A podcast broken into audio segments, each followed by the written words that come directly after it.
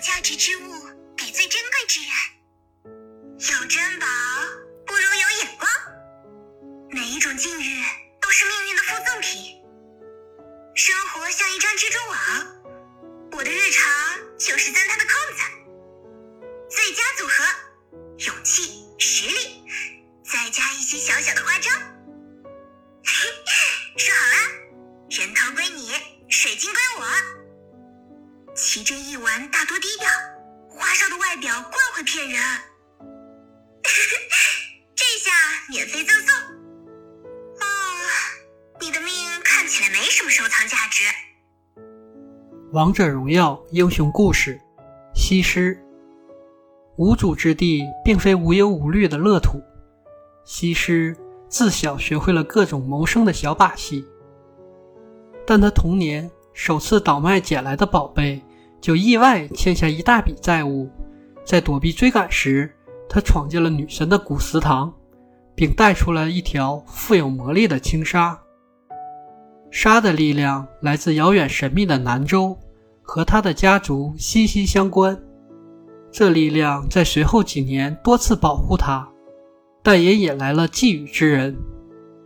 他们假借债主之名纠缠不休，并精心策划了一场诱捕。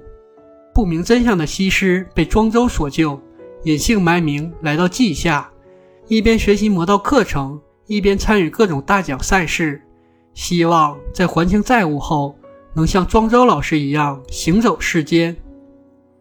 南荒虽然教会了他如何辨别值钱之物，但他却从未了解什么是真正的珍宝。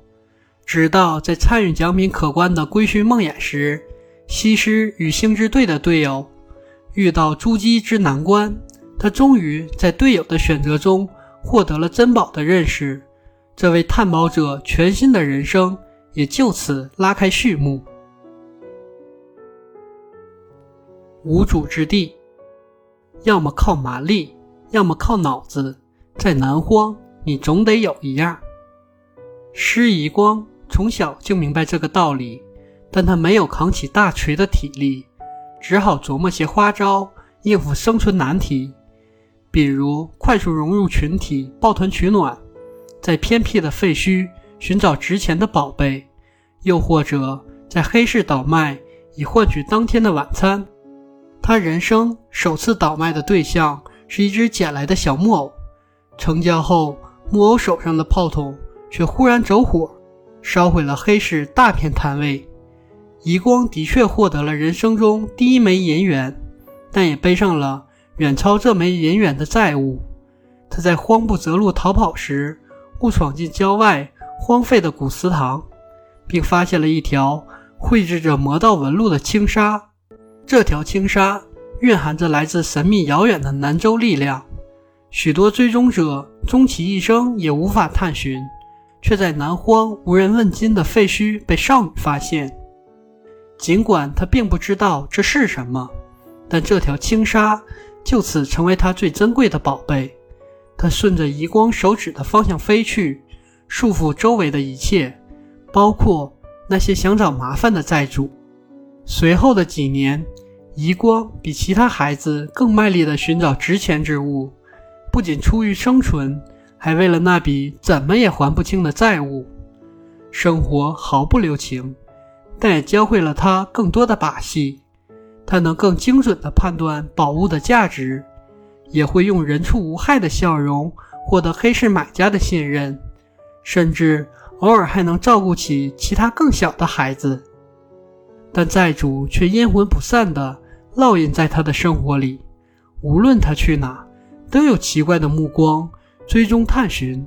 他们总想抓住他，仿佛明天他就逃跑了似的。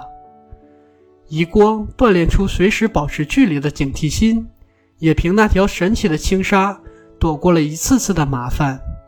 但把戏在绝对实力面前不值一提，他最终陷入一场蓄谋已久的诱捕。好在，除了脑子，他还有运气。一位云游至此的学者在危机时刻出手相救，少女在蓝色能量场域的笼罩下逃出升天。澎湃的魔道力量令他惊讶，他跟着那位学者一路到了稷下学院。要么有天分，要么有个性。想留在稷下，你总得有一样。遗光并不知道自己有什么，他在魔道学院不分昼夜的研习，并将目光瞄向了各种大奖赛事。他希望在将来某天，也能像那位学者一样，自由地行走大路，帮助别人解决各种各样的麻烦。当然，他会还清那些债务，但是为了避免那些阴魂不散的追踪，他暂时隐去了自己的身份，并以家乡的方向作为自己的姓氏，提醒自己不要忘记。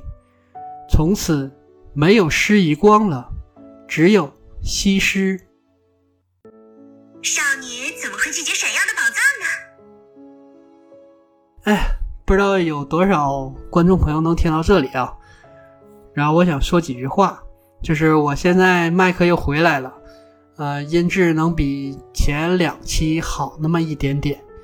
然后王者荣耀一共就一百多个英雄，现在已经九十多期了，然后即将录完，我想看看大家有没有什么建议。如果王者荣耀录完之后还想听些什么，然后我去找找素材。谢谢大家，欢迎评论。